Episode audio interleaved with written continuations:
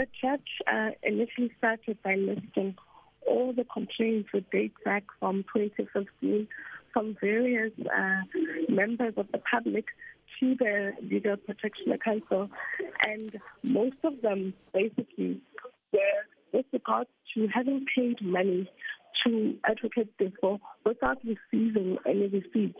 These are um, uh, sums of money that go between 4,000 rand to about 35,000 rand without any record keeping, without any receipts.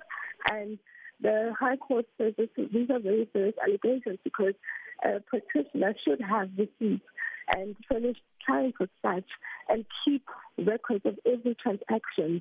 And he, they went on to say that some of these people were even harassed by they for themselves, you know, just to pay the money immediately. And most of the time, he did not even get a brief from an attorney to ha- handle these matters. So uh, I'm curious, uh, in uh, terms of those in attendance, who was there?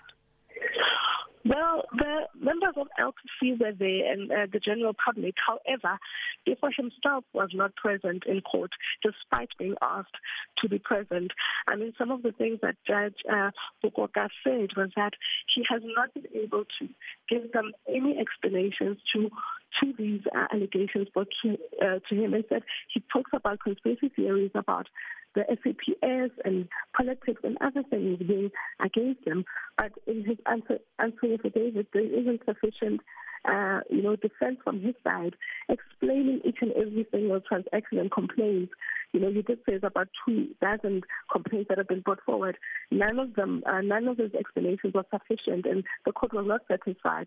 And they do say that he he disregards the justice system and has no respect to the law by not showing up and by not responding tirelessly to every request that was brought to him. And with regard to the complainants, were any of them in attendance and what was their reaction, Pearl? Well, we literally just stepped out as I just wrapped up the judgment immediately and I thought to talk to you. We have the legal practitioner uh, waiting for us and some people with them. I'm assuming these are some of the complainants. The court will not full to capacity as expected, but we will be talking to them and getting uh, the reaction that, that's required. Pearl Magubane, let me leave you to it. Thanks so much for the update. Our reporter Pearl Magubane following that story for us in the Pretoria High Court, where advocate uh, Malesela Teffo has been struck from the roll of advocates.